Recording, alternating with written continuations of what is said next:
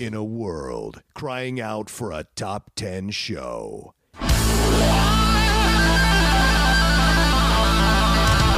John Roca and Matt Knost are here to bring you the top 10. Take it away, boys.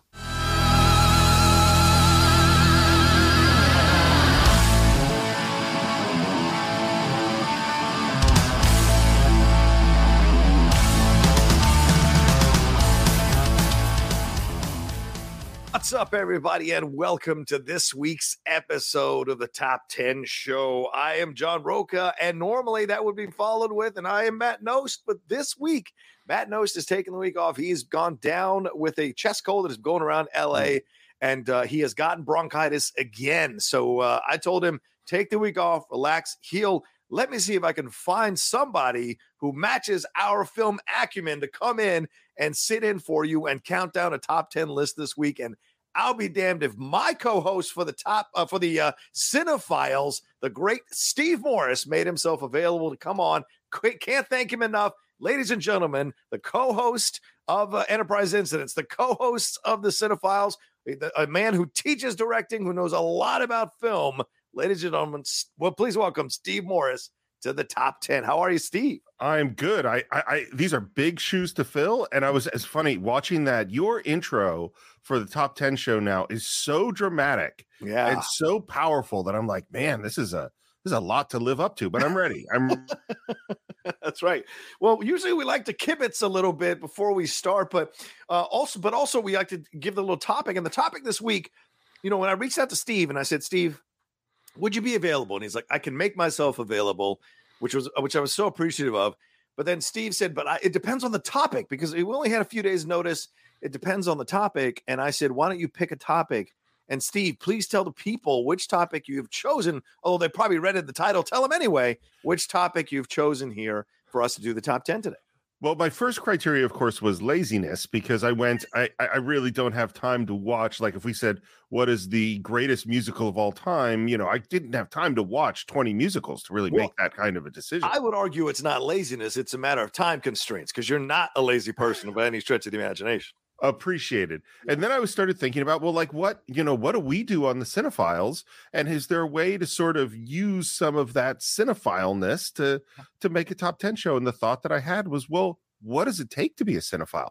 What movies does someone have to see in order to really consider themselves a cinephile? Yeah. and that is what brought uh, me to the idea of top 10 movies for cinephiles yeah, that's what we're doing the top 10 movies for cinephiles. So if you want to become a cinephile, Steve and I are essentially laying out our own personal blueprints of what you might need to watch or what 10 movies you might need to watch to uh, become a cinephile or to, to start the path of becoming a cinephile.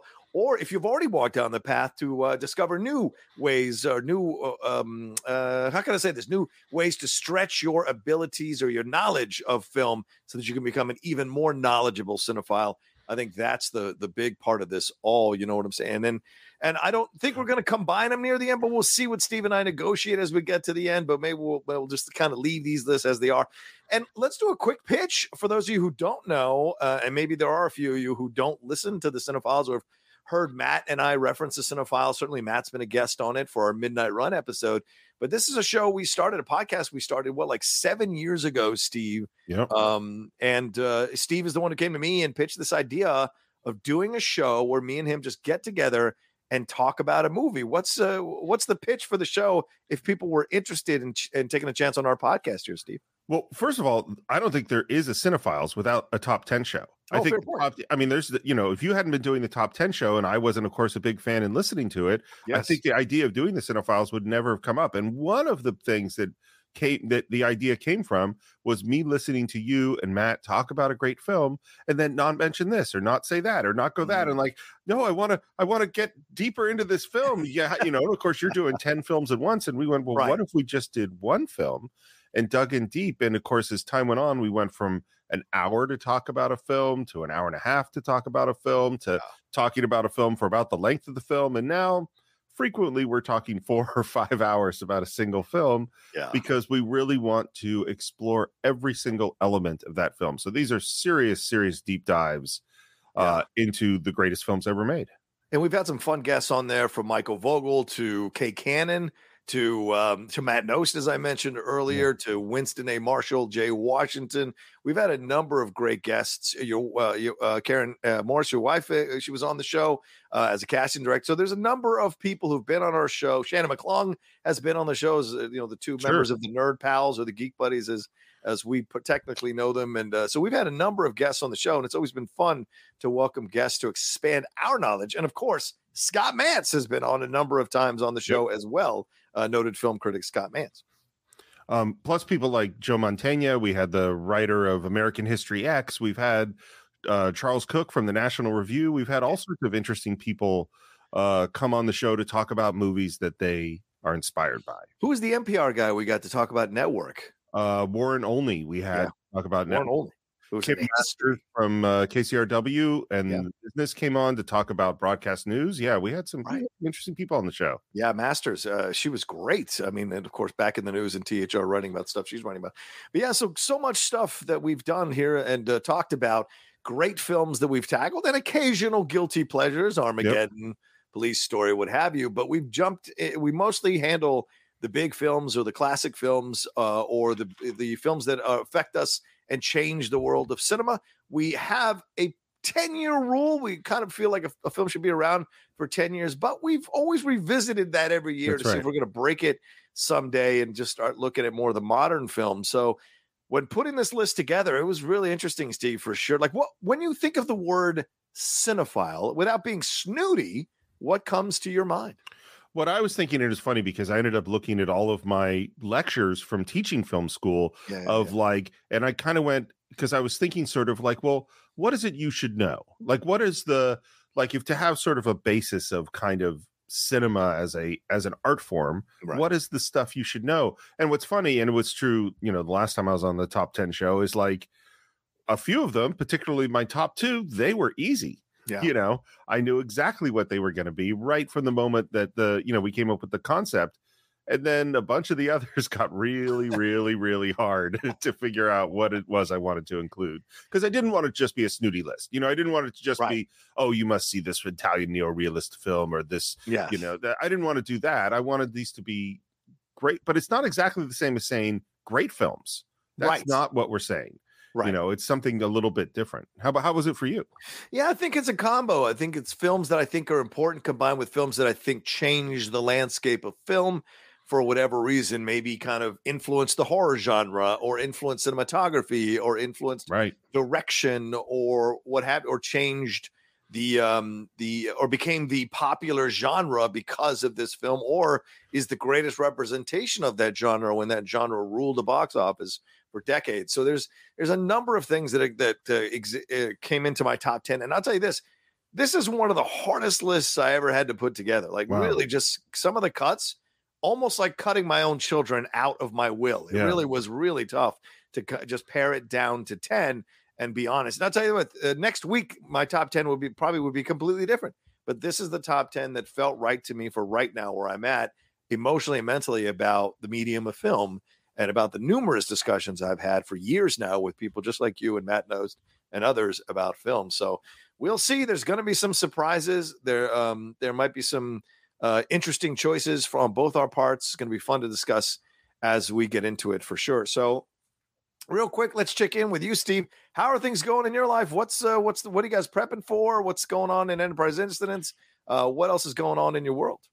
We like well, to here, so. That that's right. I forget. This is something we rarely have time to do on the top yeah. ten show. Yeah, yeah, uh, what is going on in my world? Well, I we just did part two of our conversation of One Flew Over the Cuckoo's Nest on yes. the Cinephiles. That was a great conversation. Agreed. I, we really got into some some stuff, and I'm, I'm and that just went out last night. And as far as Enterprise incidents, the Star Trek show, we finished the original series. When wow. I get off with you, I will be editing the final episode of the original series, which is Turnabout Intruder. Right. And last week on our episode on All Our Yesterdays, we had both Leonard Nimoy's son, Adam Nimoy, to discuss the episode and a 40 minute interview with the man himself, William Shatner. Wow. On on the show. So that that was really exciting. Yeah, yeah. Uh, I gotta listen to that interview for sure. Yeah. As as far as my life, things are pretty good. Things are pretty good. I just uh I just never seem to have enough time in the day to do all the other projects that I keep thinking I want to do. That's the only thing I'm missing. And you're working on a directing book now, is that correct? You're still working on that and putting that together? Would you say that you're still doing that? Yes, but I haven't written on it in a while. I you know what? I you know, I'll I'll put it out to all the fans of the top 10 show. What I really need is a publisher or a book agent. Oh. That's that's where I am right now. I've got about 150 pages of a directing book that really came out of my lectures from film school that I'm really proud of. And the idea of the book, it's called The Director's Toolbox, and it's literally going from conception all the way through post production. What is the process of putting a movie together, and what are the tools that a director requires to keep all of those moving parts under control? And I'm having a great time writing the book, but I did Yeah. slow down in the last uh, year or so and have not written as much as I should have. Right on, right on. Uh, all right. Well, as for as for me, uh, things are things are fine. Not that you asked, but things are fine. I've got a lot going on, putting things together, watching the World Cup, uh, enjoying, um, you know, trying launching two new channels here. We got a Game Time channel, which is the sports channel, and a Strong Style channel, which is a wrestling channel, along with expanding the reach of what we got going on the Outlaw Nation channel with a hot mic. You know, Jeff Snyder and I slowly building the show, getting more and more uh, attention for the show for sure uh, starting to branch out, do more of stuff that's that's solo. The Geek Buddy stuff is building as we're doing. We're now now instituting trailer reactions into our repertoire of things to do for the uh, for the Geek Buddy. So there's so much happening for sure. Uh, but it's Christmas, man, and that's like really the. I'm just in a good, happy place. Um, uh, you know, with where I'm at, reassessing where the channel is at, the goals I want to make for the channel, and all of that heading into 2023. So that's pretty much where I'm at, and been in trying to catch up on all those films so that I can vote on these awards on the in the uh, Hollywood Critics Association. When you're a board member, they kind of have to. They're kind of like you got to watch everything so you can vote on everything. So in years past, I've let it slide, and certainly last year or earlier this year when we were looking at the Best Picture nominees, Steve and I had a nice little series on the Outlaw Nation channel where we reviewed each one. And that may, I may have to bring that back again because that was a lot of fun hanging out with Steve, fun, breaking yeah. those films down. So although those reviews are past due due in terms of the fact those films already come out, it still would be fun to revisit them as a celebration for the Oscars for sure. So I'm sure we'll be doing that in 2023 if Steve and I can find the time to do it. But yeah, all that stuff happening. Some great movies out right now. Um, you know, still buzzing off Avatar 2. Uh, and uh, looking forward to seeing uh, what we're going to be getting next week as well. If there's any screenings before the year wraps up uh, that I can enjoy, but I got a, I got the menu, I got Empire of Light, and I got a couple more that I need to kind of watch and consume this weekend uh, to enjoy. Not to mention a bunch of TV series that are just popping off like crazy now, Steve. So it never ends. But I'm trying Nope. to find the moment to enjoy some Christmas time for God's sakes. Um, Absolutely, it's the season. By the way, the the I love doing that series on the Oscar nominations Yeah. with you, and the, one of the biggest reasons was last year was the first time I actually had seen every single one of those movies because I did those reviews with you, Yeah. and I hope that you give me the the motivation to do the same thing this year, so I can actually you know know what I'm talking about. Yeah, yeah, I'm down. I love it. It's a nice little. It was a great series. We had fun doing that. All right. Well, let- let- without further ado, let's jump in uh, to the top ten show. I'll handle this part. This is the way it works. Each of us uh, goes off on our own after we pick a topic, and Steve chose a topic today. We go off on our own, compile our lists.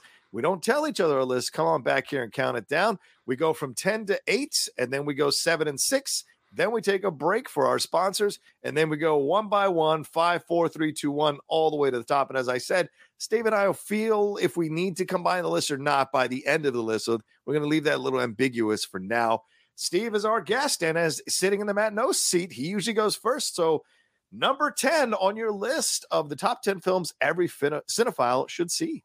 So here's what I was thinking about. I was thinking I, I- I really do need to put a silent film on the list. I think that's really important. Okay. and and I was kind of going through, well, what are the silent films most people see? Well, most people, the first thing they're probably going to see is a Charlie Chaplin film or maybe a Buster Keaton film. And I went, well, I don't think I want to do one of those because I because the reason is is when you do when you look at those, you're just so amazed by the skill and talent of the star Yeah. that you're maybe not looking at the filmmaking. And then I was thinking, of course, there's the Great Train Robbery, which is the very first oh, real Oh, yeah. short as we would think of it. And of course, there's Birth of a Nation by D.W. Griffith. And I went, you know, fuck Birth of a Nation. I don't need to put that on any list. And so what I came to is what I think is in many ways one of the most beautifully crafted silent films and a silent film that really because at this time we're only figuring out Yeah. How do you make a movie? How do you do the storytelling?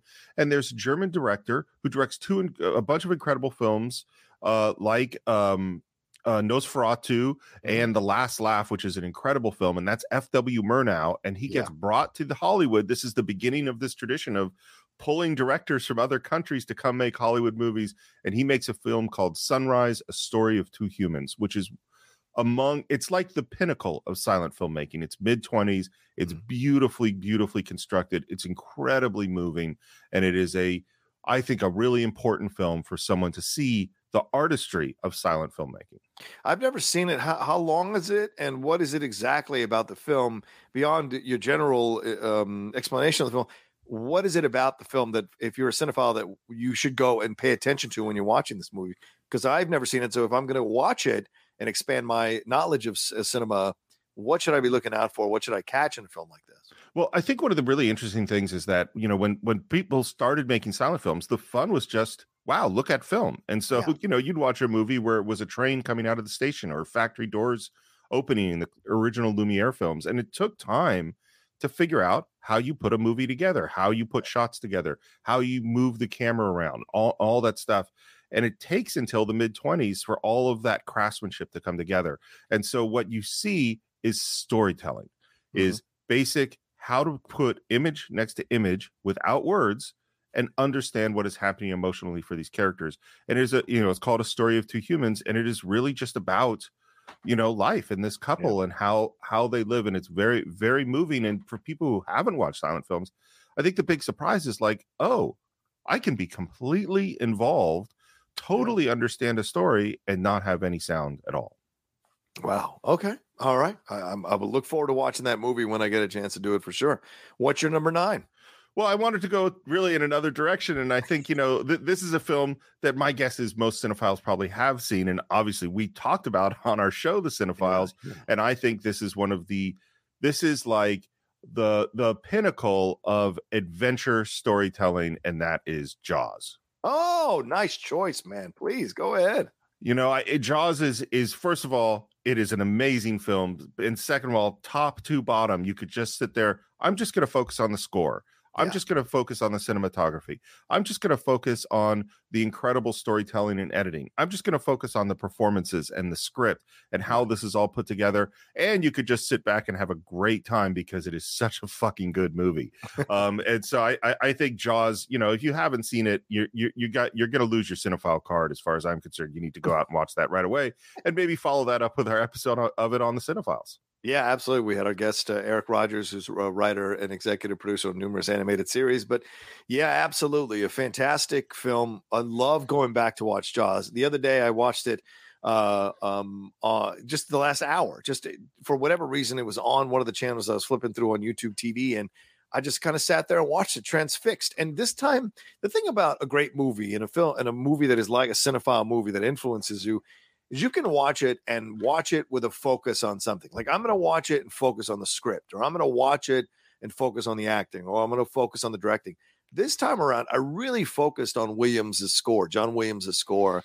Um, beyond the beyond that, the way he lays in these music cues at certain moments and the silent combined with the silences in certain moments in that last hour of the film is I think one of the things that doesn't get talked about enough. I mean, the acting, the shark, um, the direction, the you know, the action sequences, uh, the horror of it all is great. But without that music, I don't think that it takes you to that next level. It kind of elevates the film, and from that exuberant, adventurous dun, dun, dun, when the when the boat is spinning around, Mhm. chasing the shark, and and all of that to the kind of menace that's going on with the beats as the shark is getting closer and you're it's almost like oh you got to get it done you got to get done you better shoot this shark so there's so much about his score that i think really hit me uh, hard this time around as i was focusing on it because that's one of the areas when it comes to movies that i'm not as schooled on so i'm trying to be more aware of scores and where they appear in movies and certainly watching this time around with jaws it is great but of course spielberg's direction still doing it yep. a lot of people think he's a favorite for possibly winning again for the Fabelmans all these years later in 2022. You know, it's incredible to see how many decades he's survived and how many films he's made that you could argue could make a cinephiles list or the cinephiles list or what, or what have you as some of the greatest to ever be made. And certainly Jaws is one of them. Uh, uh, it's funny. I, I I know I've said this before, but I think Spielberg is arguably the greatest filmmaker ever. Wow. Now, and by greatest, I don't mean the best filmmaker. I Right. mean the combination. There's nobody that has made so many great films Yeah. and has managed to make both hugely popular, biggest box office movie of all time movies, these Right. huge adventures, these huge properties, and also make powerful dramas, personal films, you know, films in different genres, all of which have that incredible quality. Nobody else has done that. Like that. I, I feel like the one genre he hasn't mastered is comedy. Like 1941 crashed and burned, and we haven't seen a real like romantic comedy necessarily from Spielberg. And it would be fun. and sadly, romantic comedies are really not the um, thing nowadays, but it would be very interesting to see him take another shot at comedy or another shot at um, a romantic comedy to kind of uh, tackle yet another or conquer yet another genre. Because, like Billy Wilder, I consider, I think you're absolutely right, Steve. You can fit in a small basket the amount of great filmmakers. And to me, great filmmakers mean multiple genres, being able to be successful in multiple genres because your abilities as a director shine through no matter where they put you. And I think that's the one thing that I think Steve, one um, genre that I think Steven Spielberg hasn't quite tackled yet. Yeah, I, I, it's funny. I think he definitely has the ability to have comedy within another genre. Yes, agreed. There's all sorts of funny moments in his movies, but Yeah. straight up comedy does not seem to be, you know. And it's funny, watch it. I watched 1941 again, maybe three or four years ago. Oh, wow. It is an interesting movie. It doesn't, it doesn't exactly work, but it has so many things you go like, I see why you thought this would be funny. Yeah. And it it's like comedy adjacent, you know, Yeah, but it doesn't quite actually make you laugh. You know, it's an odd one. Agreed. All right. What's your number eight, my man? I don't know why, but number eight it gave me the most trouble. I kept switching things in and out of this spot, and what I finally came to, there's a film that I remember when we did uh Chinatown, Yeah. which which could have been on this list but is not. Yeah. Uh, Giants but- are came real close on my list as well. yeah, when we did it, I remember a, an interview with Robert Towne, uh, the director, Mhm. who said that, or Robert Towne is the right, the screenwriter, not the Screenwriter, yeah. director, and he said that he thought this movie was the invention of all three film, and Can that movie that? is Sorry, one Steve, you, you cut out there. Can you say that again? The invention of all what? of all thrillers, of all adventure film. Action film came from this one movie, and I know that it's one of your favorites, and that is the 39 Steps by Alfred Hitchcock. Oh, I love that movie. Yeah, please go ahead with that one. It is so and what's so funny is this idea of like the thriller the idea of what alfred hit suspense and the craftsmanship of this kind of filmmaking is absolutely incredible Yeah, yeah, 100%. I agree with you. 100%. Yeah, I love 39 Steps. I love the fact that it starts and ends in the same place. Uh, it's an unusual Hitchcock film amongst the early Hitchcock films, but it ironically also gives you a preview into how great this guy is going to be as a filmmaker. Like, imagine watching this film without knowing that Psycho is coming or Rear Right. Window or all these other great films that are coming from him. You're just watching this film. This is that moment you have when you discover a filmmaker and you see the possibilities of what this filmmaker can be like early Fincher or early Ridley Scott or early even James Cameron. You're like, wow, there's something here. The sensibilities are here that there's something bigger coming from this guy if he gets the opportunity to do it. And certainly when you're watching 39 Steps, the expansive nature of it all, the back and forth, the dialogue, the twists and turns, the near, the near, near, the um, what was it, the close escapes, the Right. near catches, all those kinds of things happening throughout them, and the twists and turns, the mental twists and turns that you're being put through when you watch this movie. It works so well. And I've seen some of the remakes; they they don't capture the magic that Hitchcock did with uh, Robert Donat there as the lead in that film. Uh, and it's one of the criterions that I love to go back to and watch. Like I really do enjoy watching that movie very much because it's a quick watch, but it's a Yeah. it's an enjoyable watch for sure. Yeah. Well, you know, and you know what I realized that I sometimes I, I would I would make the analogy to music where the first thing you get is you get the greatest hits album and you listen to those songs because they're Yeah, yeah, they're awesome. And then if you want to dig deeper, you get you go, okay, well, I'm gonna get the individual albums. But when you really want to go to the deep level, is you want to see where it came from. You want Right. to see the origin. That's the cinephile level is like, okay. And that's why, yes, Vertigo and Rear Window and North by those are fantastic films. Right. But 39 Steps is the origin. That's where Hitchcock really, really is firing on all cylinders. Yeah, agreed. Right. Eh, would you say it's the rubber soul? Is that that twist, that turn from the you know the boy pop stuff to where this is going to be a deeper? I think that's a great analogy. Yes, Yeah. that is exact. Is it because it's not like movies like Blackmail and the I think it's the Tenant. I forget what the ones are. Some of the early signs. Yeah. That they're great movies. They are. They're really good movies. Oh Yeah, but you're right. 39 Steps is where it's like, oh, this guy's got something else going on here. exactly. Oh, um, all right. So that was Steve's uh, first uh, uh, uh, three uh, selections here. So I will go at number 10 for me. Also a silent film, just like Steve. I agree. Silent films are where you got to have one when you're talking about uh, cinephiles because we have no film at all without silent films. Right. And by the way, a fantastic new film that's out now. Well, fantastic. How can I say this? Divisive, but I found it to be fantastic. Is Babylon, and that deals with the transition, just like Singing in the Rain did in the musical format, transitioning from silent to talkies, and how that affected Hollywood and the mania around Hollywood when all of that happened. So, silent films are very, very important. It is a foundational piece of your knowledge of film and your knowledge to become a cinephile. And for me, I combined two things. One, one of the best silent films ever, and a film that um, uh, basically presented or was the beginnings of the horror genre, Mm. and that's the Cabinet of Dr. Caligari. If you was- right, German expressionism, this is one of those films, and even most recently, the tragedy of Macbeth, which uh, uh, um, is it Ethan Coen or Joe Coen? One of the Coen brothers. I can't. remember. Oh, Joe Coen directed Joel, yeah. yeah, with uh, with uh, Denzel Washington and Frances McDormand doing Macbeth, and it was all shot in that German expressionism style. So even in 2021, when that film came out, you had this influence of German expressionism being a part of our modern film world and it's because of how people how people discover uh, when they become filmmakers they discover these genres they go back and watch these movies because these movies still hold up and of course horror now is a massive genre in ways that it's never been before and you're seeing that those films are consistently making money. Even the smaller horror films are consistently coming out and making money i go recently to she said only made $2 million while the menu made 20 on the same weekend. So that tells you there's a hunger and a desire for horror to expand what it does to uh, to um, kind of like superhero stuff, like expand the genre, explore different ways to tell these horror stories that are not just straight up slasher or or um, the standard way that we've seen horror films delivered before. So you can go all the way back to Cabinet of Dr. Caligari and see this story and see the horror and the terror in the story of what's happening with this doctor who is uh, doing horrible things to people here, and also see the usage of angled sets of these sharp angles on these sets and how that increases the feeling of tension and drama either consciously or subconsciously depending on how aware you are of the film and how influential that is in set design as well going forward with films um, uh, that we've seen all the way up until today It's a great choice, and it was on my definitely on my honorable mentions list, and it kept going Yeah. in and out of my list. And the big thing that I think is, I, I love that you put it on the list, is that Yeah.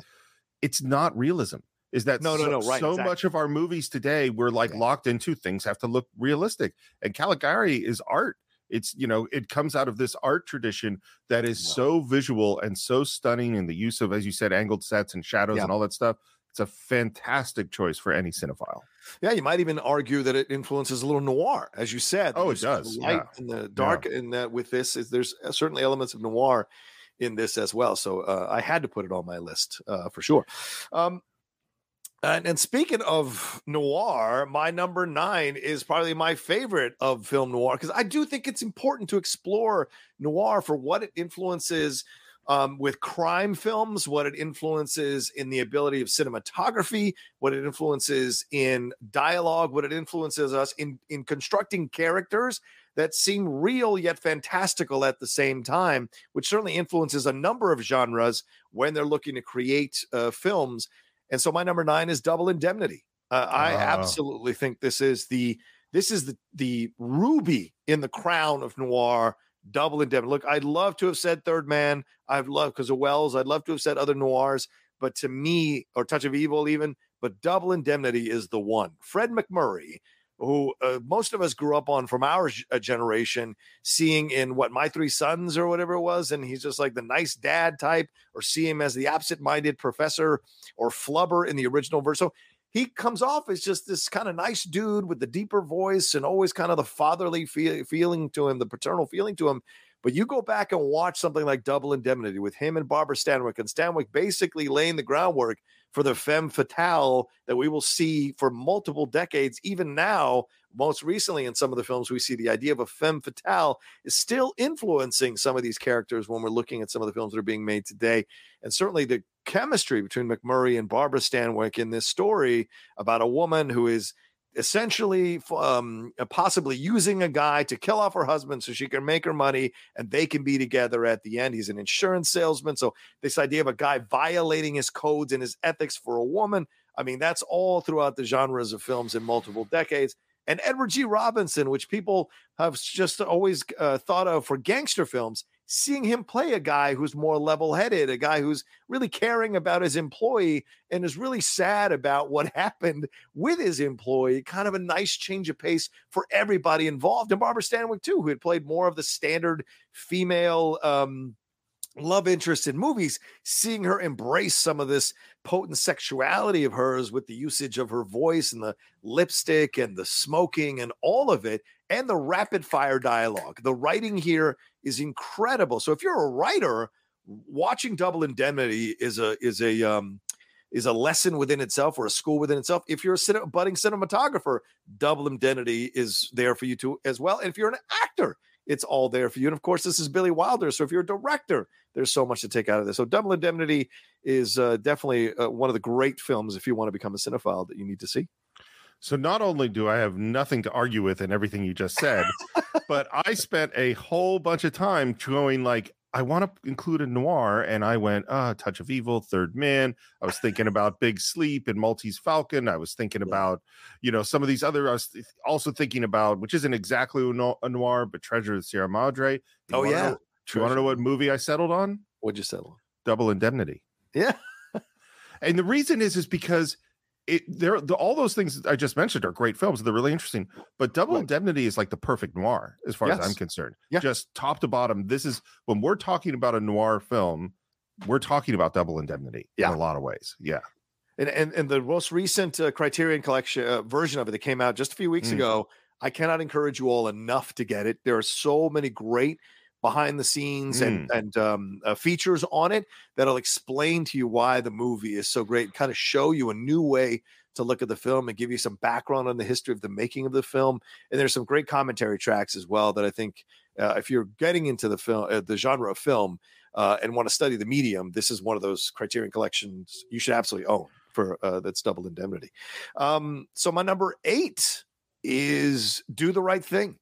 And oh. I think this is super important for the social message that is being portrayed here in this movie. Like we'd seen other movies that had, you know, um, a social message to them about uh, racism, about prejudice, about treating people fairly. Certainly, we've seen that uh, before. I mean, you can even go to, to, to uh, Night of the Living Dead and see how Romero is commenting on racism in our society uh, eh, there as well. But do the right thing is where it all culminates. This is a black filmmaker, and there were not that many black filmmakers in the history of cinema who is showing the who is turning the camera around on the country and forcing you to watch and look at some uncomfortable truths about what's going on in the world. And I think this is an important film for a cinephile because if you're a cinephile who wants to see the power of film, look at the power of do the right thing. Look at what you're forced to experience, what you're forced to see that is going out,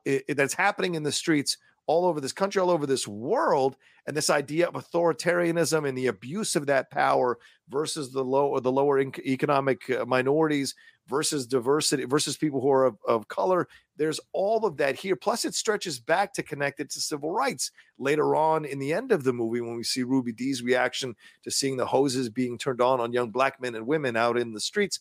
There's so much here. And go even past the film and how the studios were afraid that this film was causing riots that these uh, these uh, entertainment websites and entertainment uh, trades were coming out saying how this film was causing riots in the theaters and people had hired police and all of this stuff. So the fact that this film could spark that kind of reaction and if you strip all that away it's one of the most incredibly well directed films one of the most colorfully vibrant films fantastic work being done by the actors here in this film and the story that it's telling that is um uh, how can i say it's not straightforward as you might think.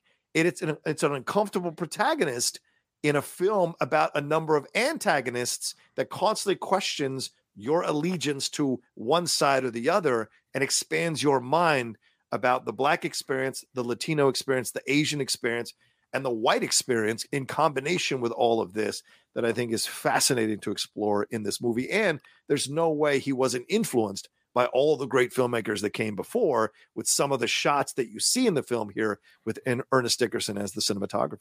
Man, what a fantastic choice. I mean, it's such a that's such a good call.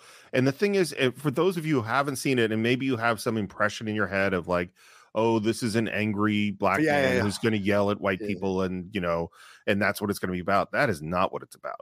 Like do the right thing is so nuanced and so subtle and and and never lets you go feel like, oh, okay, here's the good guys against the bad guys. It never right. lets you feel that way. It continually throws you around and makes you feel sympathetic for for people who do things that you shouldn't feel sympathetic for. It right. makes you be uncomfortable with people that you want to really like. And as you said, it is a filmmaker's film. I mean, it is, you know, yeah. like, you know, there is a reason that Spike Lee studied under Martin Scorsese at right. NYU, you know, and you can see that influence of a the great, you know, lover of film filmmaker teaching another great lover of film filmmaker. And and I just have to say, I think we did a great job covering it on the Cinephiles with Andre Gordon. I think it was yeah. three parts, yeah. and we had a a fantastic conversation about that movie. We really did. Yeah, it was great. And Andre being a, a, you know, being an actor and a producer and a director himself, as a black actor, producer and director and writer, uh, hearing his points of views on it all was really a great um,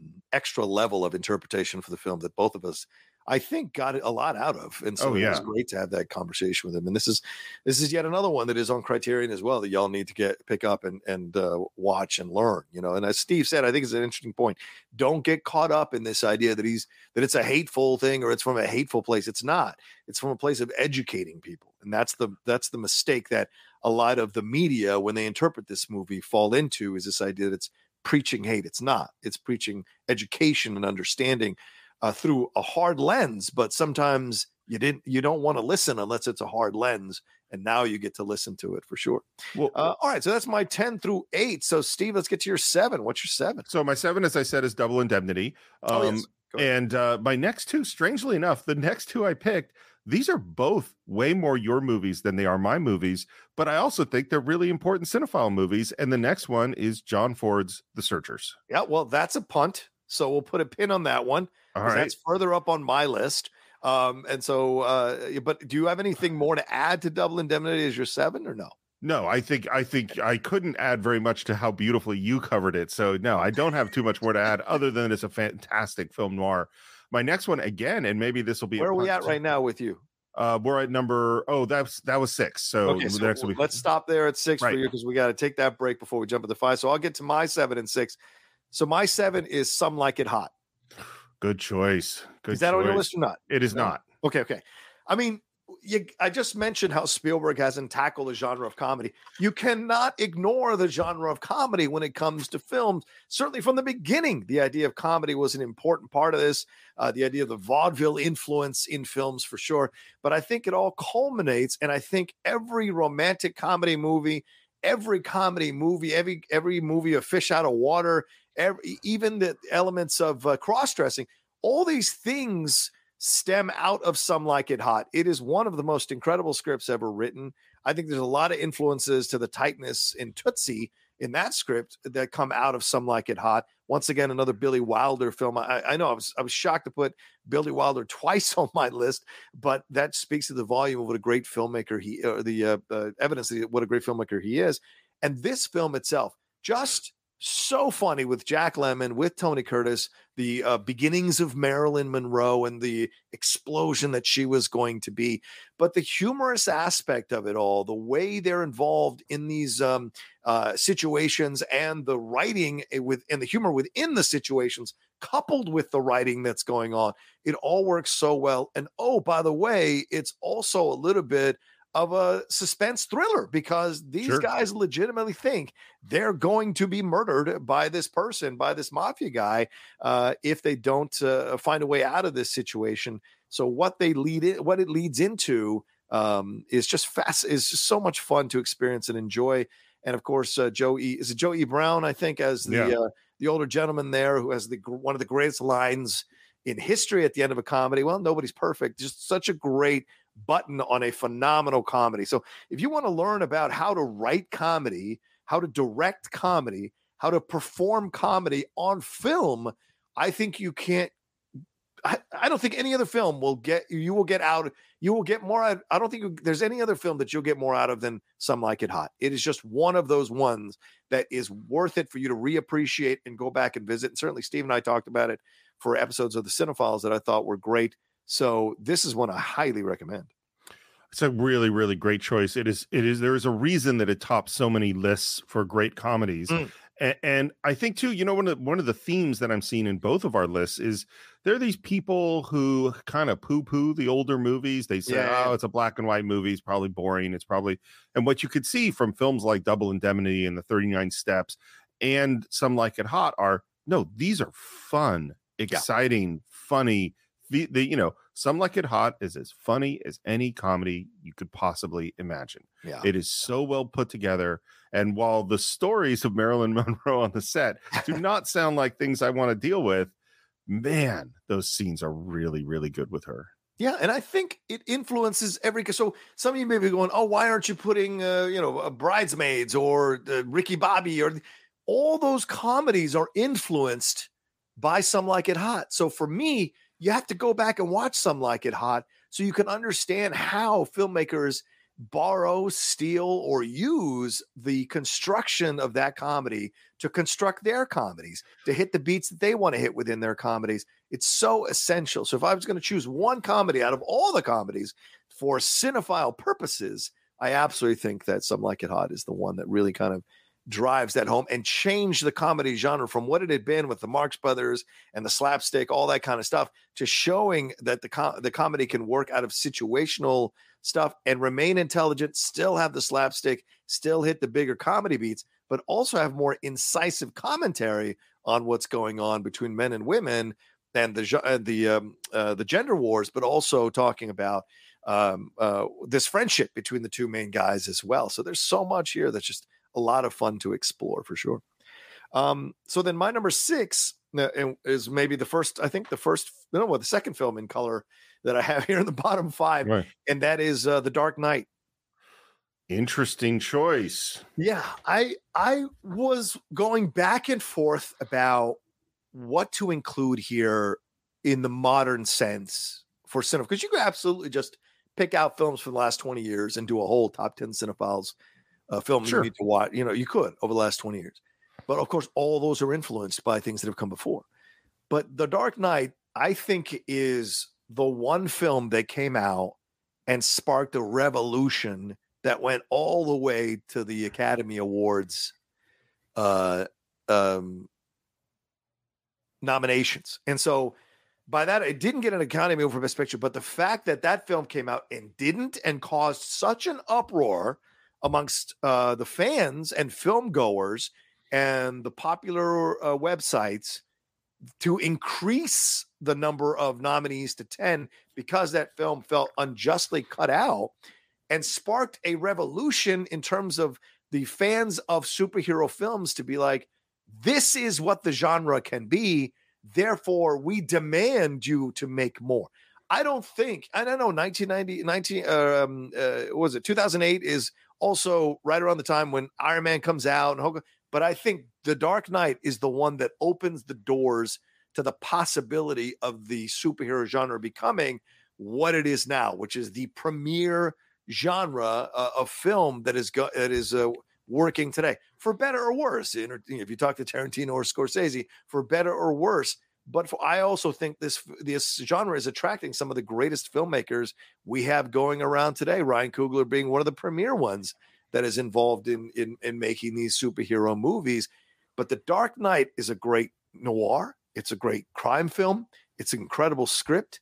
It's a phenomenal performance from Heath Ledger that has shades of going oh, even all the way back to Cabinet of Dr. Caligari, that kind of weirdness, off centerness, what's real, what isn't. Fantastical approach to a character like this. And oh, a fantastic Hans Zimmer score. And Christopher Nolan, one of the greatest filmmakers working today, at the top of his game to take a genre out of Adam West tights um, and even Su- Christopher Reeve Superman stuff and move it to a whole nother level where it's it's it's seen by some of the premier film critics or premier film historians and analysts as one of the best films ever made, not just one of the best superhero films ever made. And I think that's why I had to put it on my list. It's funny. I, I agree with many of your points, and hmm. certainly I agree with the the film's importance in terms of where filmmaking goes and where Hollywood goes. And I absolutely agree. You know, there's there's no way to praise Heath Ledger enough as far as mm. I'm concerned for that performance. But this is the first one that I kind of don't agree with as okay. going on a cinephiles list for two two reasons. One is I think mentally, I don't know if you've had this experience, uh-huh. even without seeing it recently that movie has gone down in my estimation, wow. just in my head okay. over the last many years. And and and part of it is that I think I don't think the whole if you remove Heath Ledger's performance from it, yeah, I don't feel like the whole structure of the film all fits together quite right. That seems to drift when we go off to Hong Kong, and it's it's the score is super powerful, but it doesn't all I don't know. It doesn't all work for me as a movie in the way that I first thought it did when I first saw it. Mm-hmm. Which isn't to say it isn't really good, but I also go like uh, to me, it's more of a a, a brilliant and amazing but kind of flawed film. Yeah. And so I don't know that I would put it on a cinephiles list. Not that I wouldn't put it on a this is an incredibly important film and there's all sorts of stuff to learn from it because there's all sorts of great stuff in it. But yeah, it doesn't feel like a cinephile movie to me. Okay, fair enough. That's your opinion. You're welcome to it, uh, and I appreciate that. So, but let's take a break now, uh, as we, so we can hear from our sponsors. And after this, we'll be back with our respective top fives of the top ten films every cinephile should see. All right, Steve, we're back. Let's jump into our top fives, please, and we'll go one at a time here. Go ahead. What's your five? Again, this is more your movie than mine, and mm-hmm. one we uh, covered on the Cinephiles, and I have a feeling might still be on your list. Okay, and this is had to go to the French New Wave, and the movie is Breathless. I didn't. It didn't make my list, so please wow. go ahead. I know well, I'm shocked too. Like I said, cutting my own children is what it felt like. It, it, it, was really, really hard, and it's so funny because it, eh, this is not really one of my favorite films. Mm-hmm. But I think if you're going to understand where cinema goes in the six late 60s and then into the 70s and even if you care about the great filmmakers of today whether it's it's Tarantino or um just drew a blank on Magnolia director oh, yeah, there Paul will Thomas be Anderson yeah. Paul Thomas Anderson like the if you want to be a cinephile well you got to go back and know what they're talking about and Breathless is a film it is a low budget film it it manages to do these kind of sounding contradictory things, mm-hmm. which is to be more artistic and less realistic, and also way more grounded in realism. Doesn't make sense that you could have those two things together, and yet it's true. Much more fr- oh. of what to, who the characters are and what they want. Right, you? Sorry, Steve, you cut out there with the internet. Can you repeat again what we were saying? I'm sorry, I'm having weird problems with my internet today, so I apologize to everyone. What I was saying is that it manages to be both more realistic and more artsy fartsy at the same time. Oh, yeah. it deals with these themes where it deals far more frankly with sexuality. It mm-hmm. deals far more uh, in a much more gray w- way with morality. The story isn't cut and dried. You can't quite understand exactly who the characters are or what they want. It's something that keeps you going back and going back and it's filmed in a way that's not the classic perfect crafted storytelling like you might see in a Hitchcock film. Yeah. This is filmed with jump cuts and strange connections and things that you're not 100% sure of what happened or what you saw and that causes you to go back and back and back and back and reinterpret it and rethink about it. It is a really really not just good movie, but a really important movie. Do you think do you have a favorite scene from the movie that you think really kind of bring culminates uh, brings all the elements of it together to uh, as a culmination?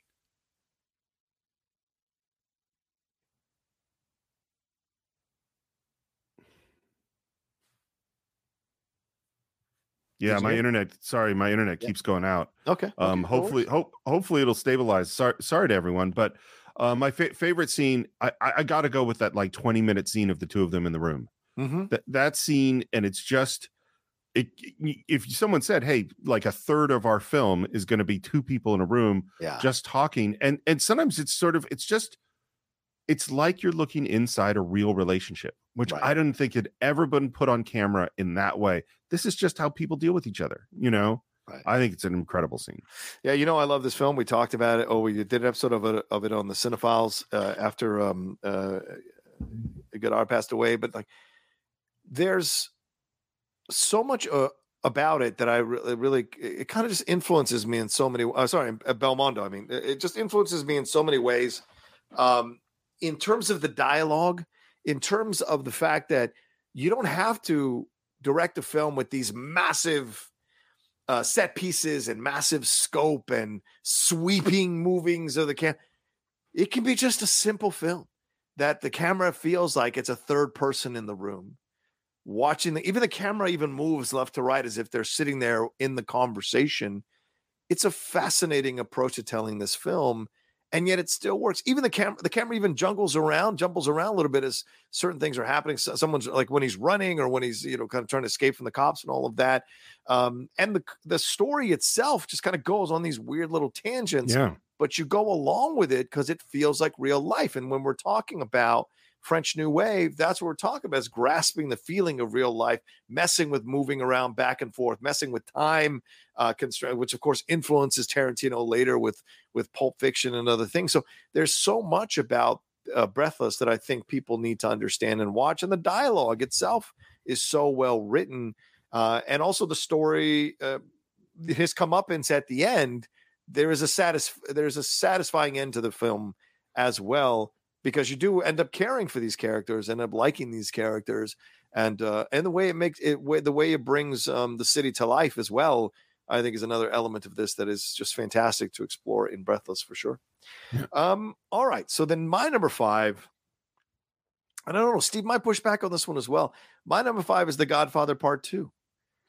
I, yeah, how, how can I push back on The Godfather? you know, like Is there Uh, anything that doesn't work in The Godfather Part Two, Steve?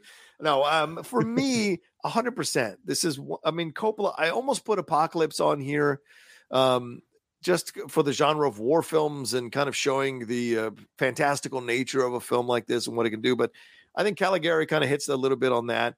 So for me, The Godfather Part Two, this film more than The Godfather. I know people might, might probably put The Godfather on first, but to me, The Godfather Part Two, in terms of the scope, I think this is the opening of the door to the scope of a film that you can tell. Yes, we had the David Lean epics and what have you, but this was something different that we had not seen before.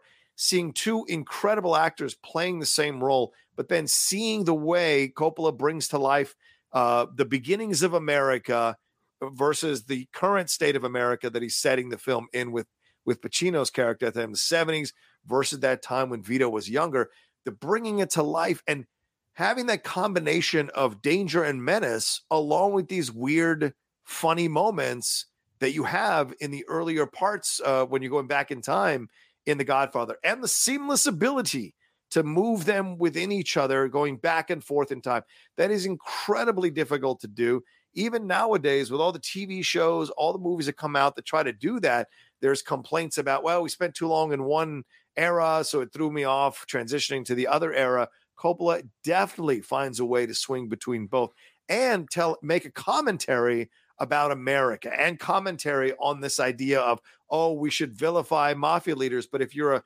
politician, it's uh, not as bad because you buy into the veneer and the facade that a politician is somehow above being a mafia don, when in fact both of them are committing terrible crimes that affect people for their own personal gains. So this idea of breaking the wall down of these long held beliefs of who's right who's wrong, who's evil, who's not evil, who's bad, who's not bad, all of that is destroyed here in such fantastic ways in the writing. Oh, and by the way, it matches the family epic that's being told here, leading to the death of Fredo on the boat. One of the greatest heartbreaking moments in cinema, showing you how far cinema can go in these more popular films or in these films that are considered the great films to show the scope to which a person is willing to go to achieve and retain power and respect. Uh, and it was just uh, one of those ones that got when it puts the hook in you, it puts the hook in you so well, bringing to life Cuba, bringing to life old New York, bringing to life current New York, bringing to life Reno, Nevada, bringing to life all this kind of stuff. Seeing it all go back and forth, and just, just I don't know, just kind of mind blowing in the scope of it and uh, its commentary on on our history in America. So you know how I said I had a real rough time with the certain films and whether or not I was going to include them or not include them. Not only did I keep switching things in or out up until about five minutes before we started recording, but I've been switching something in and out this whole time you've been talking. Oh, and and because had you said Godfather one, I would have said punt. Yeah. And but then as you were talking, I went, you know what?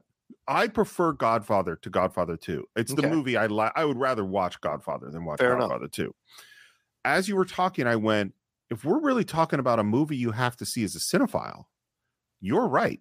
It should be Godfather 2. Mm. So I'm giving the same answer here uh, okay. uh, that that because Godfather is an easier movie. I don't just yes. mean that it's easier uh, on the viewer, which of course it is easier yes, on the viewer. Yeah. But it's a it's the the the degree of difficulty of pulling off Godfather 2 is many many times harder yeah. than what happens in Godfather 1. As you talked about, just the intercutting back and forth between these two different stories that are connected but don't connect. Right. I mean, that's th- that's never been seen on film in that particular way. The unlikability of your main character and the difficulty of hanging out with him in Godfather 2 is much much higher. Yeah. And the and the scope and the distance that we're going to travel and to still have all of that feel like a whole movie and in particular the ending, which literally when the ending happens, which I won't describe what it is because maybe there are people who haven't seen it, but at the final moment, I am always surprised at where the movie goes mm-hmm. at the very, very end of it. And it is such a bizarre choice. And it is so powerful.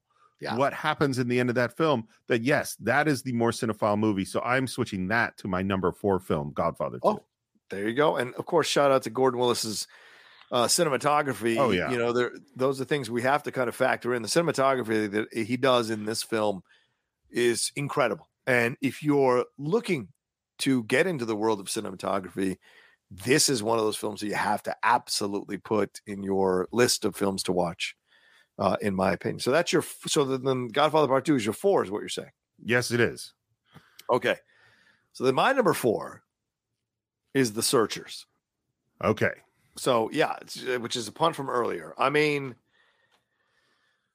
what can you say about this film? Like people forget the the Western genre ruled ruled the film world for decades, and people went back and did film. If you go back and look at the history of film, those what two or three decades where westerns were king, and even now we're seeing with Yellowstone, we're seeing uh, with 1883, 19, the whole tyler Sheridan universe, even Shades of Tulsa King that uh, Stallone is in has some Western vibes and feels to it. So the Western genre itself is coming back as something to re explore and re examine yet again, because it's also been a great commentary on America and where America is at and the the aspirations of America. The Searchers is once again one of these films that explores, and this is this is I think why it's an important film.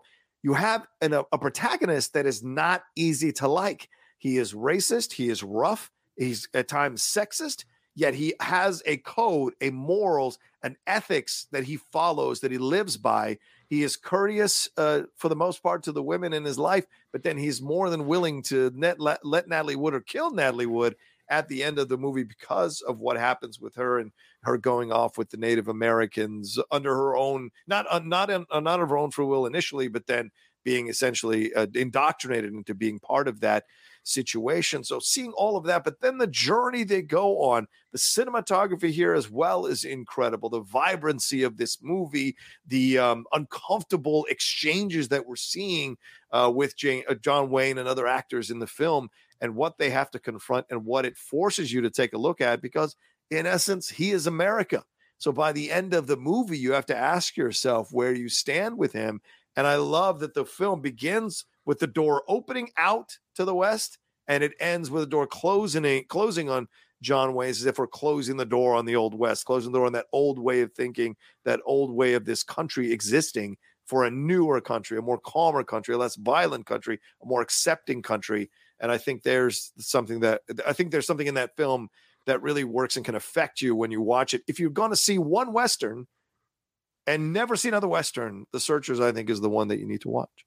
I couldn't agree more. And I think one of the amazing things is that structurally you go like, oh, this is a basic adventure story. We've mm-hmm. got this person was kidnapped and we're going to go find her and, and save her. That yeah. it's real simple. And you, and you sign on thinking like, oh, we're with the good guys going off on this adventure. And then John Wayne is such an uncomfortable character you know and so and yet so competent i mean yeah. the, he has so many of the skills of being a hero but you feel very stressed about well what is it that he's yeah. going to do and, and and you also understand some of his anger and where it comes from from right. some really difficult scenes that you go through in the movie yes and and, and the other thing about it is uh there's a story where you know back in the old studio days when john ford would go out and direct a movie back then directors didn't supervise the editing because it was like a factory and they right. were off directing the next movie. Right. And John Ford in his earlier films would see how his film got edited and he would be really, really mad because they didn't do it right.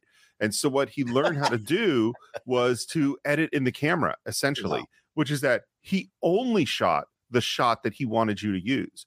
And right. he has this ability to put the camera in exactly the right place so that everything you need to see is in that frame. You don't need to cut. This yeah. is a skill that I definitely do not have as a director. I think so much more like an editor. And so, like, as a cinephile, every single shot you should be looking at like how did he put why did he put the camera right there yeah how did he frame this and and the and the ones that you mentioned which of course some of the most beautiful is the beginning and ending of the film yeah. The shot tells you everything you need to know about what's happening in that story just from where he put that camera. Yeah. John Ford, just a wonderful director, and what he was able to bring out of John Wayne to create those. And whatever you feel about John Wayne is, you know, is your feeling about John Wayne, but what he was able to do with John Wayne in creating, in essence, a blueprint of the um, the journey of America through his films, I think is just fantastic to watch. It's an American genre, and I think if you're going to be a cinephile, appreciating the American one of the rare American genres, uh, I think is is super important uh, in your education. Um, all right, what's your number three, Steve? My number three. So I, I didn't plan it this way, but you know we've gone through through silent films we've yes. looked at these different genres we've looked at the craftsmanship of filmmaking particularly with films like double indemnity films like um the searchers films mm. like 39 steps and then we also have the the French New Wave, which challenged all those things. Yeah, yeah. My next my next film is from a filmmaker who loved all of those things, who was a real student both of the classic Hollywood directors and completely inspired by the French New Wave. And in this film, you can see all of those influence, and that is the Last Picture Show by Peter Bogdanovich. Oh, great choice, man! Yeah, we just did that on the file, so please go ahead. Um, it's it's a story. It's so funny because it's this sort of director is this sort of New York intellectual Jewish guy who comes to West Texas and makes this completely grounded film. And you can see the John Fordness of it in the way that it's shot. And you can see the the the the use of a John Ford actor whose name just went out of my head, um, uh, who plays uh, Sam the Lion um, who won the Oscar. Yeah. Uh, uh, oh, yeah. I, I can't remember it, it doesn't, as well. But go ahead. Anyway, I'll look it up. Go ahead. I'll look it up. He, yeah. he he's a he gives this fantastic performance, but then you also see this raw humanness in Cloris Leachman's performance, which is yeah. just shocking and stunning. And you have uh, a view of sexuality, which you would have never seen in those classic American films, but are things that come out of the French New Wave, mm-hmm. and it feels so real and so grounded and so human and it is definitely, you know, we've said this many times, but if you want to talk about a movie you could see at different times in your life and experience it in very different ways, well, that is the last picture show. Yeah, Ben Johnson is who Ben we, Johnson. we were thinking about. Yeah, absolutely. Yeah, I mean, I'm telling you, I had not seen it until we watched it for, or I watched it for our episode, um, and I had resisted it because I was like, oh, it can't be as good as people are saying, you know, blah blah. blah. And you watch, and you're like, wow, like this is a film from the dialogue to the performances. I mean, that scene where Ben Johnson is delivering that monologue about Oh my god. when he was younger and uh, going off with um, uh, who was it that the who was the other woman that he uh, with Ellen Burstyn's character. with Ellen Burstyn, right? Going Yeah. off with Ellen Burstyn when they were young and the horses and all of that. That's just like insane to uh, listen to as a monologue. And that influence, I think that influences other monologues that come afterwards in cinema as well. Those, I mean, I would think of the, um, how can I say this? The, the, the, the Anthony Hopkins monologue in Amistad. I think of all these monologues where you get to kind of stand and speak about a feeling or speak about a memory in a way that's really fantastic and powerful and takes you in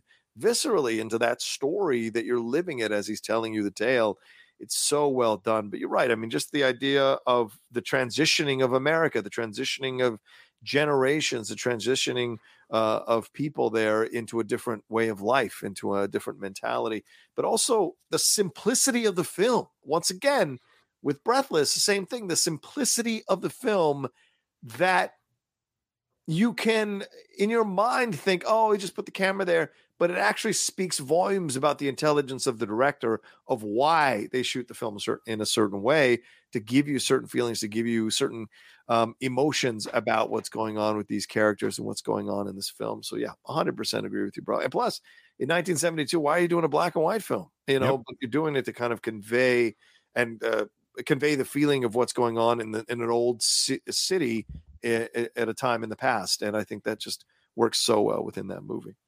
Um, all right, so then my number three. I know you're probably going to hate me for this, but my number three is Die Hard. It, it went on and off my list multiple times. I mean, I had to put it on my list. Look, here's the deal. And I'll tell you honest with you. This is it was between Seven Samurai and Die Hard. These were the two that were battling for my, my number three for action. But in the end, because I already took because of the scope of The Godfather Part Two, I felt like I've tackled that with that film. So I had to put Seven Samurai away. Even though if I did top 10 films ever made, Samurai's in my top five. But I had to go when when it comes to action with Die Hard. There is something about Die Hard that still stands the test of time all these years later. So much so that they want to do a TV show of the prequel of Die Hard with John McClane, which is insane to me. But this is the film for the modern cinephile. If you're a modern cinephile, turning to this film is so important in your education.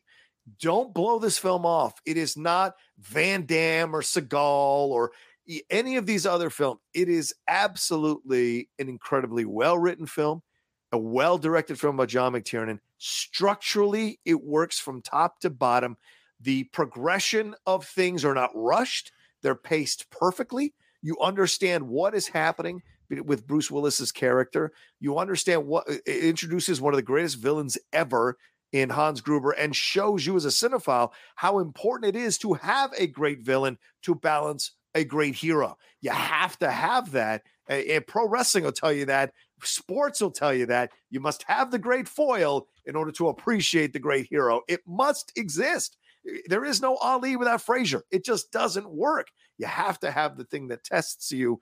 And to me, Gruber comes in as the more experienced person initially. And then as the film goes along, you understand that there's a natural ability for John McClane to counter all of Gruber's instincts throughout the movie. And the pacing of it all works so well. And the emotional beats, it's not just an action film. There's genuine emotion happening between him, between Bruce Willis and Reginald VelJohnson.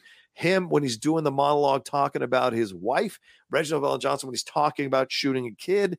All of that is there within them. And even within the villains, as things progress, as Hans gets more and more frustrated, what you start to see in him, Alexander Godunov, what you start to see in him. And then, of course, there's comedy throughout this thing to keep the balance light. So if you're a writer, you're understanding where to put the comedy to ease the tension so the audience doesn't get too over the top. They stay with you and enjoying the ride, but also uh, enjoying the um, emotions of the near escapes and the massive explosions and that incredible finale in slow motion at the end.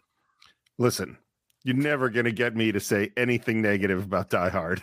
Die Hard is one of my all-time favorite movies. It's one of my desert island movies. It might very well be a perfect film.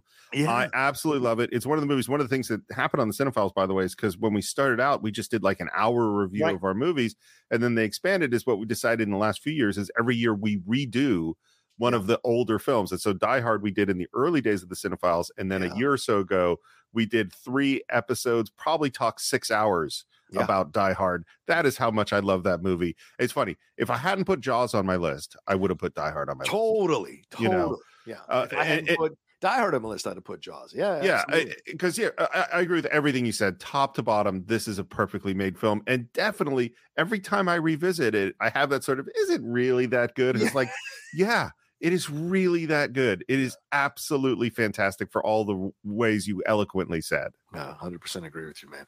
All right. So, what's your number two? well it's funny there's a movie that you decided you weren't going to put on your list that is my number two and that is the seven samurai Great. I'm very happy it made one of our lists. So, please, my friend, take it away. but again, now we get to like top to bottom.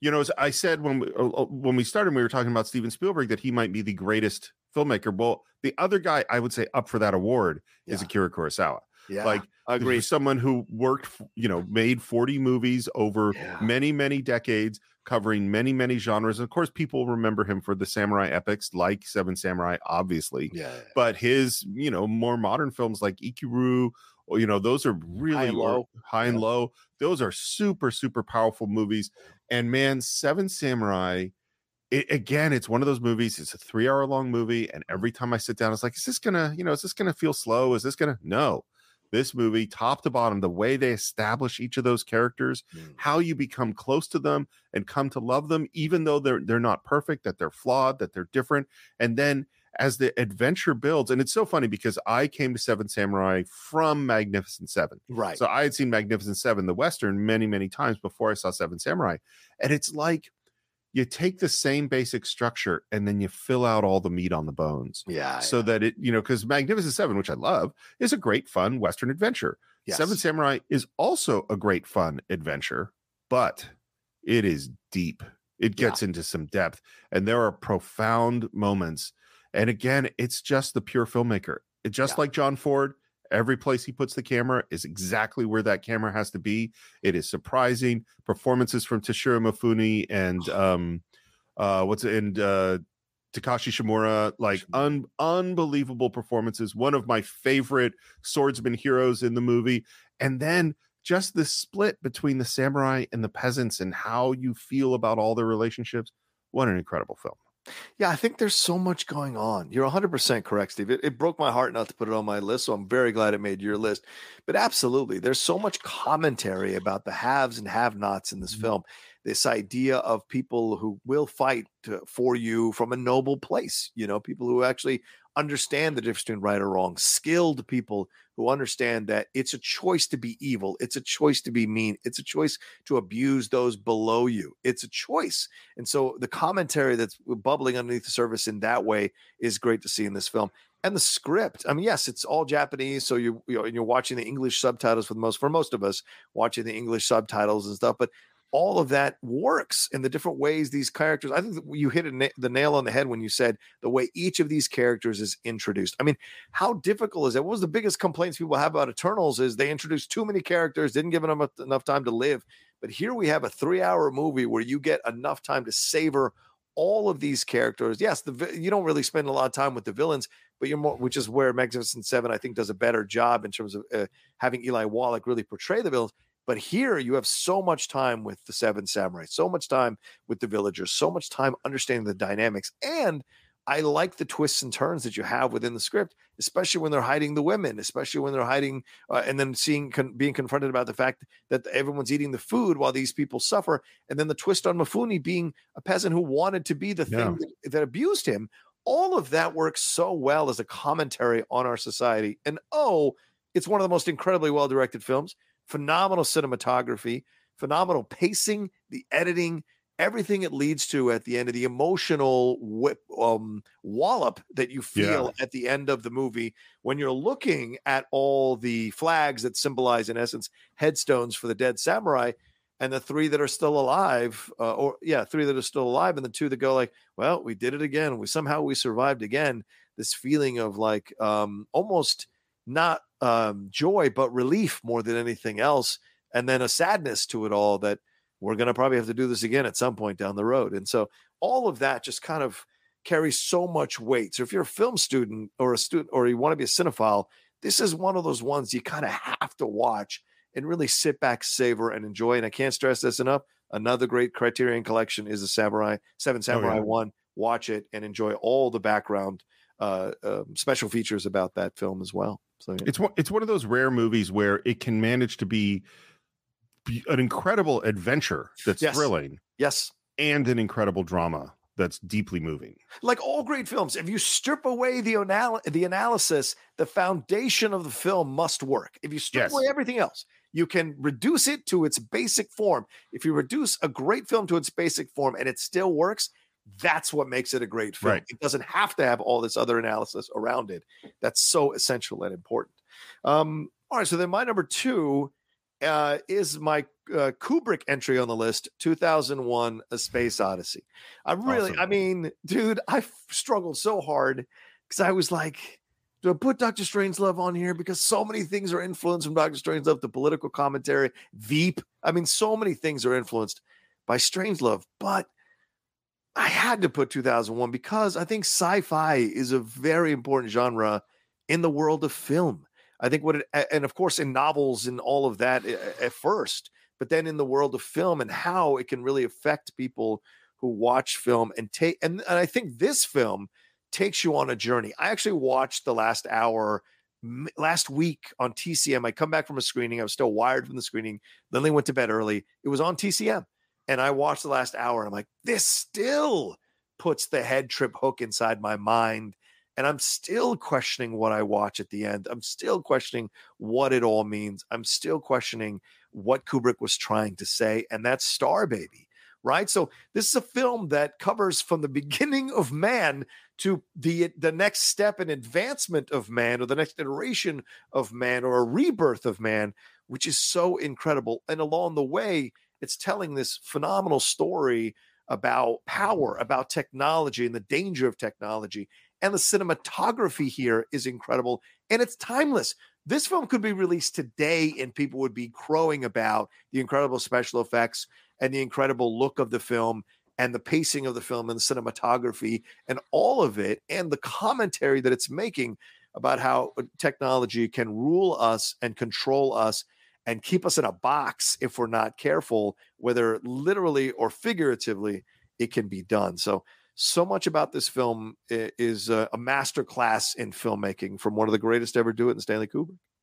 I can't tell you how many times Strangelove in 2001 went on and off my list, like over and over again. So it's a great choice. I kind of agree with you that 2001 is the better choice. Yeah. And th- I could easily put it back on my list, but then I go, well, which one do I take off? And yeah. then I get very yeah. upset.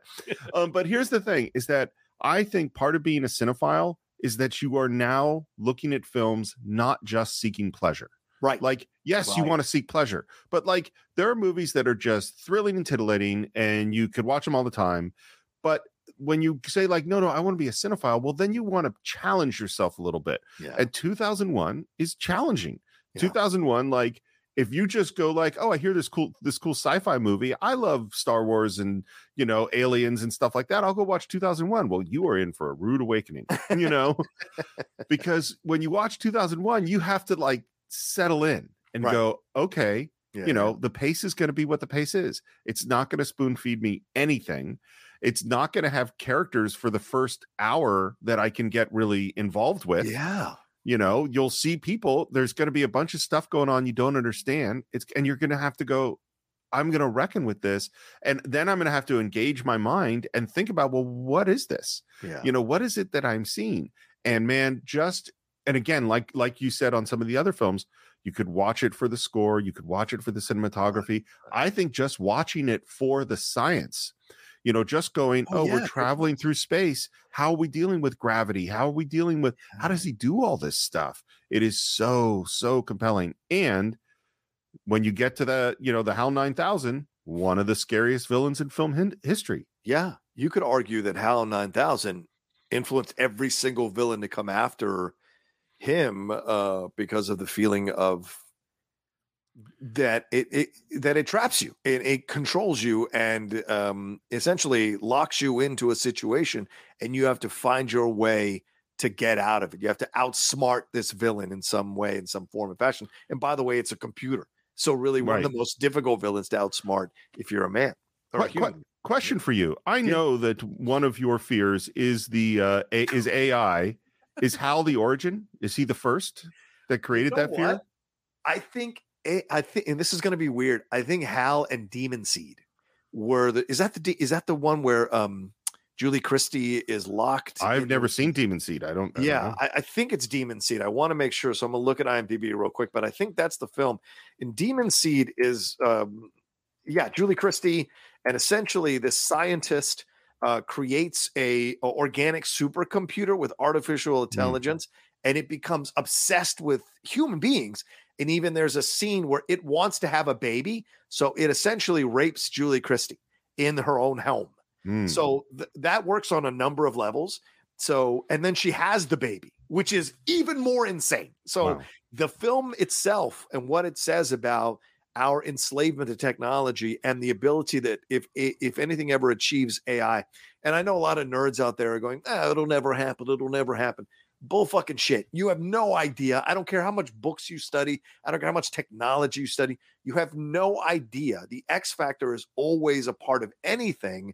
And I think that is a possibility. I think Hal and Demon Seed, because very young when I watched both of them, I think they just absolutely put the hook in me of fearing of what the AI will do to us and can do to us for sure. So have we good reached? Have we, have we reached number one? Is that where we reached are? Our number ones. I wonder if we have the same one. We shall Jo- see. John, Steve, I certainly hope we have the same one. Which, because if we don't, I would be. It, it would shake my world if we both didn't have a little movie called Citizen Kane as the number one cinephile film. that's right. That's right. Citizen Kane. Please. Well, you know, obviously, we could spend a lot of time talking about Citizen Kane. Books have been written. We did, I think, four hours on the Cinephiles. It was our Yep. first two part episode. Um, I think, uh, what to say? Here's the first thing I'll say. Yeah. There are a bunch of people out there who've heard Citizen Kane is really great. And the more they've heard it's great and that they should see it, the more they probably resisted seeing it. Yeah. like, yeah. you know, People hate to uh, told what to do. Yeah. yeah. And the thing is, this is a great movie, not just like a great intellectual movie or not just a great, you know, movie uh, that where you could have a scholarship and examine details. No, no, this is a great movie.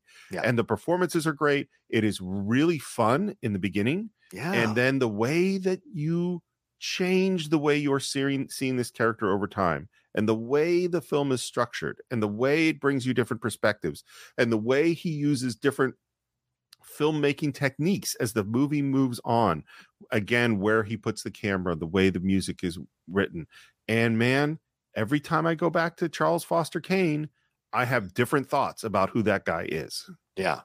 Yeah. I, you know, it works on so many levels. Yeah. You talk about the movement of the camera.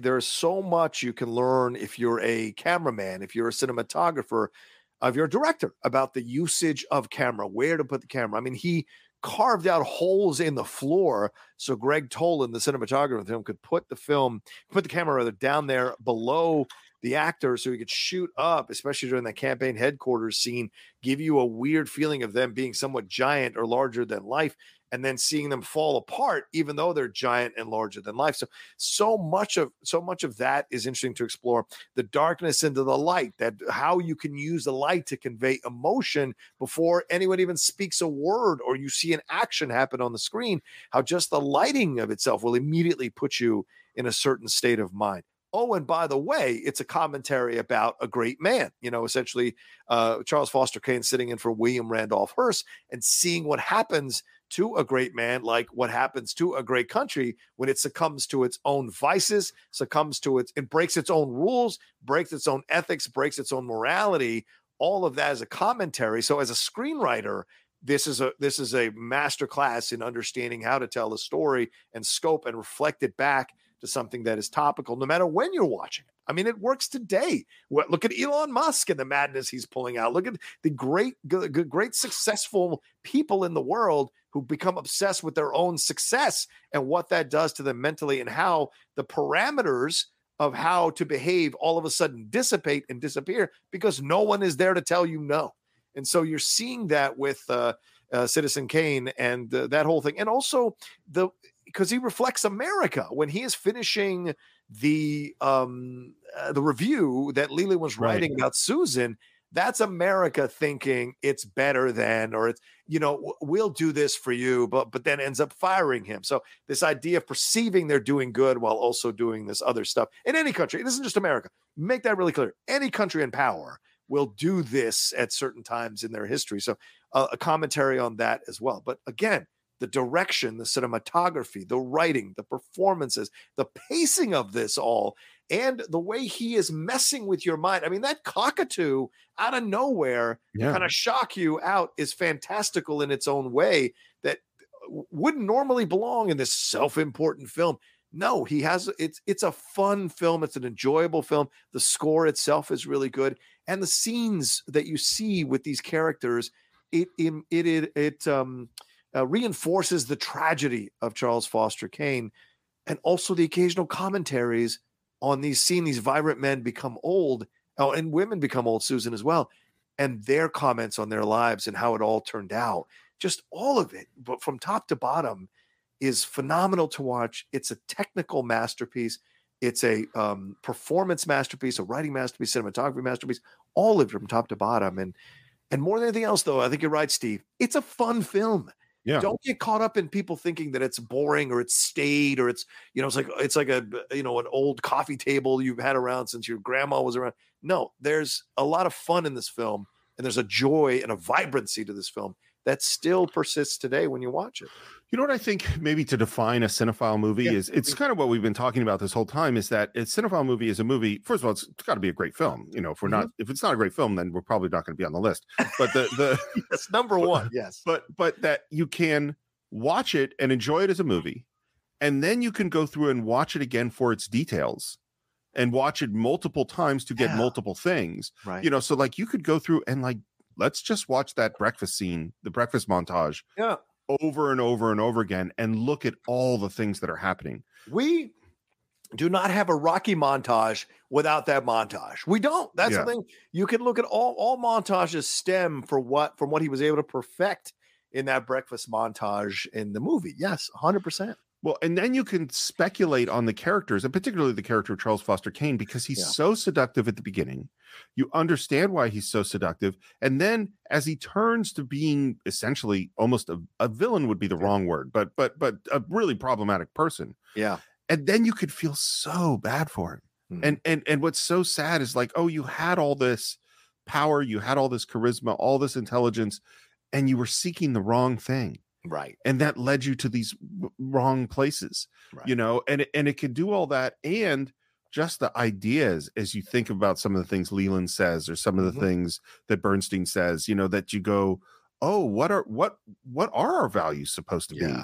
Yeah. you know and then and then like you and what's interesting too with a, again a cinephile movie is you get to the end and then you go back to the beginning and you see the beginning differently because of where you went it makes you question things you were seeing at the Mhm. beginning of the movie and like one of the ones like i know we wrestled with and i probably would continue to wrestle with forever is like what was his relationship with mom yeah. you know what is right. that do i feel good about his i know he's seeking it seeking love Yeah. from his mom but what was going on and what was it like to go grow up in mr thatcher's house like you know yeah. so there's a lot in that movie Well, and and because it symbolizes, oh, you know, in the old days, eventually, essentially, his mom is his. How can I say this? His uh, glorified belief that it was better when he was Right. with his mom. It's the nostalgia sepia tone belief and the illusion that he was better when he was with his mom because you have that scene when he's you know signing selling stuff and right they're all old and he goes don't you think you did a good job and he said uh, uh, you know i always choked on that silver spoon and he said i did i did all right for myself considering my circumstances so all of the hatred he has for the thing that he's become but there's no guarantee that him being back with his mom at 10 years old and them never becoming rich would have led him to a happier life anyway. So I think there's so much of that, how people speak nowadays about the old days. And the truth is, the old days, as Billy Joel once said, weren't all that good. So it's it's the truth of the matter here.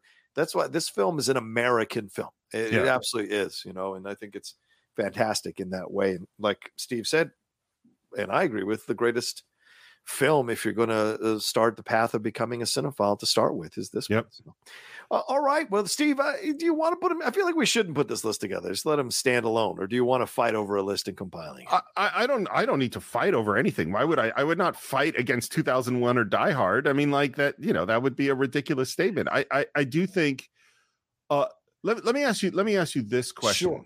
If you were going to say, which one of these would you, would you say you need to hit first as a cinephile? Ooh, great question.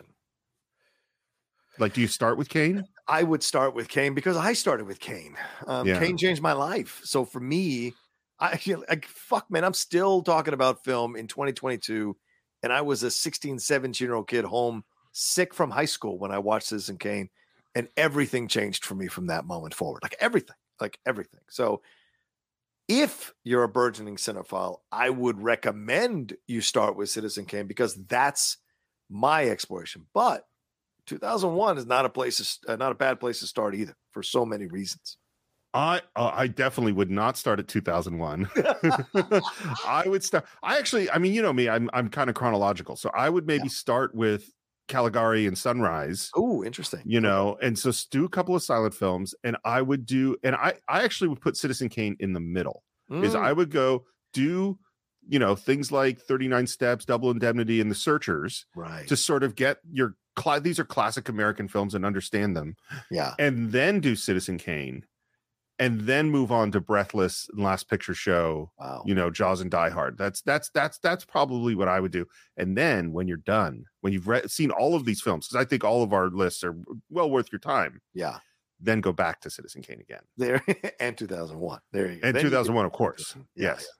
It's almost as if Steve teaches a course about things like this. So, uh, all right, well, there you go. That's our separate top 10 lists of uh, the top 10 movies that every cinephile should see. We hope you we educated you a little bit or excited you a little bit about some of these films. Maybe some of these films you've resisted for a while. Maybe we put a little a little bit of influence inside your mind to give it a chance. Uh, you know, Christmas comes up. Most people have some days off who are not working retail. Most of them have some days off. Maybe you'll enjoy some of these films on your days off and let us know what you thought about them as well. We would appreciate it, me and Steve for sure. And uh, Steve, thanks for taking the time to be uh, to sit in for Matt Knost, man. I appreciate it madly. It's always great talking films with you, my friend. Where can people find you and everything you got going on?